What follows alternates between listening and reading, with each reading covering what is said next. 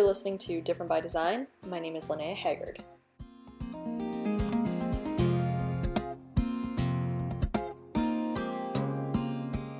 You know, what if you have fifteen minutes of free time? And so we're thinking about new mobility. Um, and and if you have fifteen minutes, we have thirty minutes, or you have forty-five minutes. What I choose to do with myself during that time changes as those increments go up. And I think we have to design with those types of parameters almost in consideration. What's a fifteen minute ride as an occupant look like? And how does a person go through this kind of value equation in their mind as to what I might choose to do? And what do we choose to design for their experiences given those different amounts of time? Today we'll be talking with an esteemed colleague of mine on the Sundberg-Ferrar team, David Byron. He is our Director of Innovation Strategy, and throughout his time here at Sundberg-Ferrar, he has worked with some of our biggest clients on some of our biggest projects. But one of his big passion points is in mobility. He started out as a car designer. As he says, he lived the dream and was lead designer at Saleen and designed the two thousand eight S five S Raptor supercar and the twenty ten Saleen S two eighty-one. He also designed helmets with the sports brand Warrior for a few years until finally joining Sundberg-Ferrar. Today we're going to be picking Dave's brain a little bit on what has been interesting him lately in the world of mobility and in his philosophy um, as he approaches the world of new mobility as a designer, um, and then some tips and thoughts that he has to share with us and with all of you out there who are um, leaders and lovers of design, as we say. The other thing I'd like to mention is that half of this presentation stays in the verbal realm, but as is a workplace hazard with designers, part of this conversation gets into some very visual concepts that Dave himself designed um, and shows me throughout this conversation, as well as some really arresting visuals uh, that inspired those designs and his thought processes about the vehicle occupant of the future and the vehicle interior of the future. So go ahead and scroll down to the show notes, and those links will be there so that you can view the rest of my conversation with Dave today um, the way that it was meant to be, with beautiful, rich visuals from concepts that he designed himself. So hope you enjoy that and the rest of our design discussion together today.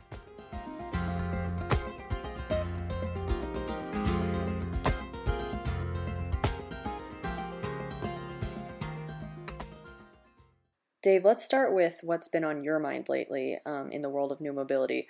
What thoughts have been occurring to you, and what ideas out there have been inspiring you?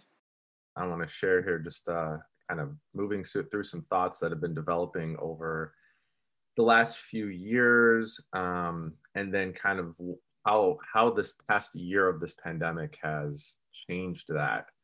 And And so part of this theme of mobility and where is mobility going in the future, you know, I am an automotive enthusiast. I have a sports car. I love to drive, but, you know, designing for the driver is going to be a niche component of automobile and mobility in the future. And so I look, just looked at the word occupant. And if we design for occupants, sometimes just looking at definitions of the word, something jumps out at you. And what, what really caught me here was the end of the definition here, where it says a given time, a person who resides in a, you know, or presents themselves in a house or a vehicle or a seat or a place at a given time. And I just, I thought that was really interesting. And I thought about time. And so much of our product design is rooted in how much time we have in a given experience. So whether we're we're really considering the first impression of a product, the usability of a product, where do we store it, how do we come back to it later, what's our long-term impression, so much of this is rooted in how long each of those pieces of the experience are. So I just I kind of started thinking about time here. And yeah, that is a fascinating concept. And then I bet that changes a lot of how you think about the new mobility experience or the experience of the occupant, as you were saying before. And, you know, what if you have fifteen minutes of free time? And so we're thinking about new mobility. Um, and And if you have fifteen minutes, or you have thirty minutes, or you have forty-five minutes, what I choose to do with myself during that time changes as those increments go up. Yeah. And I think we have to design with those types of parameters almost in consideration. What's a fifteen minute ride as an occupant look like? And how does a person go through this kind of value equation in their mind as to what I might choose to do? And what do we choose to design for their experiences given those different amounts of time?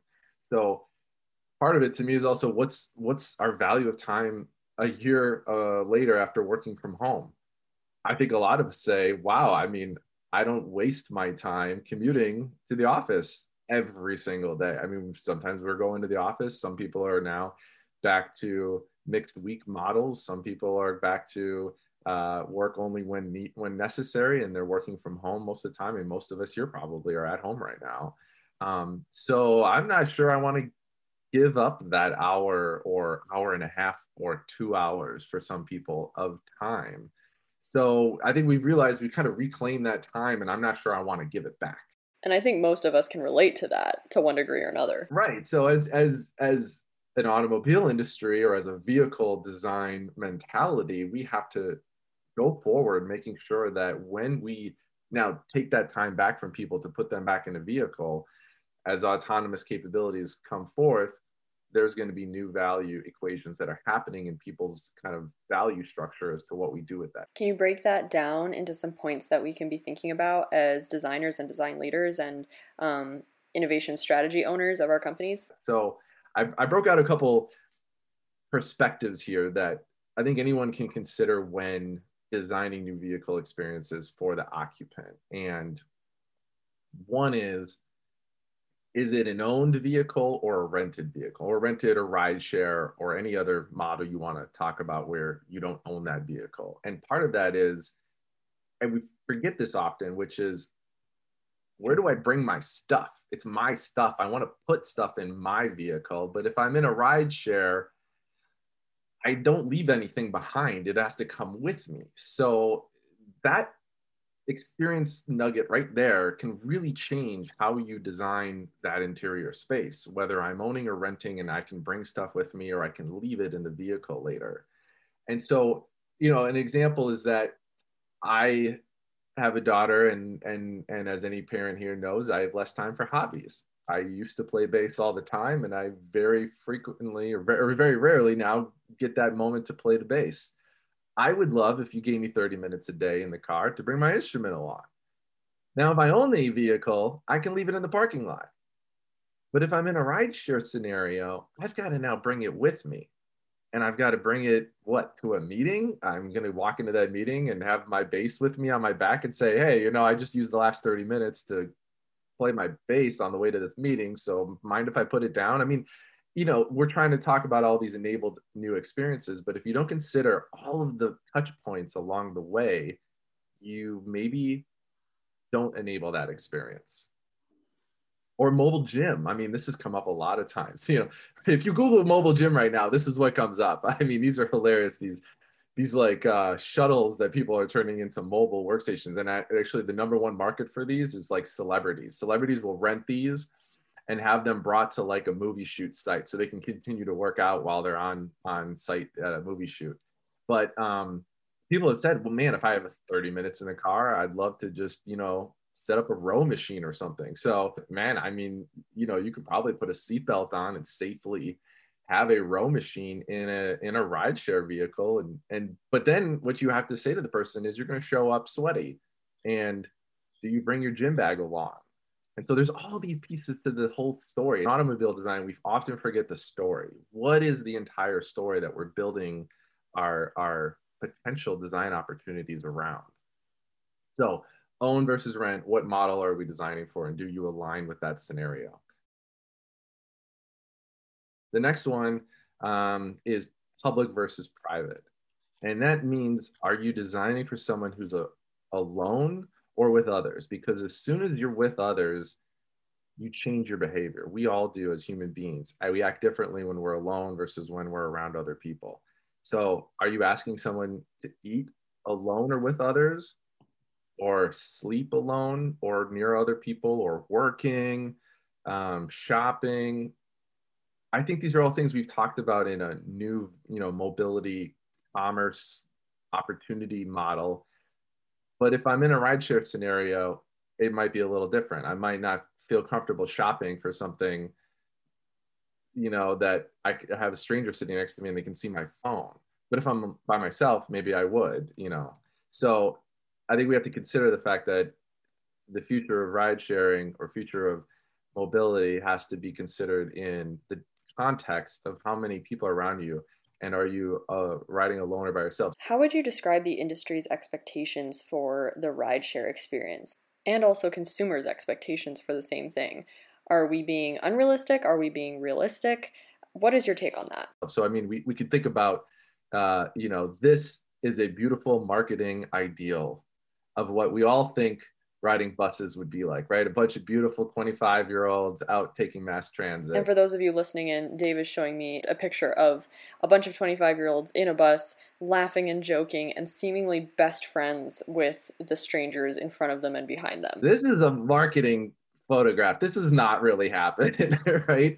I mean, we all know that mass transit really looks like this. Dave is showing me a much less illustrious photo of a packed mass transit system, a train or a bus, but everyone is looking down at their phones, kind of purposefully isolating from each other. And you can see it in their body language, you know, their arms are crossed or their hands are in front of their laps and heads down, you know, just withdrawn into their own thoughts. This is this is the reality of mass transit, okay? And and so the context of how we behave when we're just around strangers is very different, and everybody kind of closes their circle of, you know, of, of perception very close to whether what you're looking at on your phone or or what you're uh, reading. And now, obviously, with germs and face masks, that's that that denseness is even getting closer. So we have to think about that as we design going forward. At all times, somebody's either waiting or doing. And by the way, that's a quote from one of our colleagues here at Sundberg-Ferrar, Zivek, our director of strategic growth. And, and it just stuck with me. And I just, I wanted to throw that up here because I love that point of waiting versus doing. You're, you're, you're in one of those camps at all times. So, hey, everybody here that's on this conference, you're doing something. But when you go to the Costco gas station, that line is so long. You spend a lot of time waiting just to do something and pump your gas. Um, so both scenarios, though, need to be designed for. And, you know, driving is the current doing paradigm in mobility in cars right now. You're driving. Now we're transitioning into things like Super Cruise and Tesla autonomous co-pilot mode, and, and trying to say, well, okay, are we giving back a little bit of that time? Are we allow, allowing drivers to transition away from that and kind of stepping into that occupant mode? So, hey, when you were talking earlier about the, you know, uh, Elon Musk's quote of, you know, twenty thirty-seven, autonomous vehicles will be as ubiquitous as uh, riding a horse. I mean, I, I hope so. I love that that future um, ideal. And, and then we'll all be able to be occupants when we want. And I'll be a driving enthusiast and drive my uh, Saleen Mustang when I want to as well, too. I have the choice to do both. Um, So, but I, I, just getting into this this part of it, though, about the time piece of it, when do you go in a vehicle trip length from killing time, waiting, to actually decide to do something? I think this is a really, really interesting just piece of psychology on human behavior. If you give me fifteen minutes of time, I it's kind of like that point where I'm not sure I'm going to actually do anything. I might just kill it. And what I mean by kill it is like, pick up my phone, basically, is what everybody does. If you're stuck somewhere for ten minutes, it's not really enough time to like engage in something, um, you know. So I think, though, if you move over to thirty minutes, now you start to kind of tip over to like, okay, thirty minutes is too much. I don't have thirty minutes to waste in my life. So if you give me thirty minutes, now I'm going to do something. And there's so many, like, you know, articles and all the self-help about, you know, the best ways to spend your time. Or, you know, if you, if anybody here, you know, scrolls through LinkedIn, you see posts all the time about, you know, habits of successful people and, and whatnot. Um, you know, and, and now we know we have this time to, uh, you know, work from home and make the most of that. So I think we've almost even learned more about little increments of time and how to make most of that. So I think then that starts to become this point where we have to design for the time intended to be in that vehicle. If it's ten minutes, you're probably just killing it.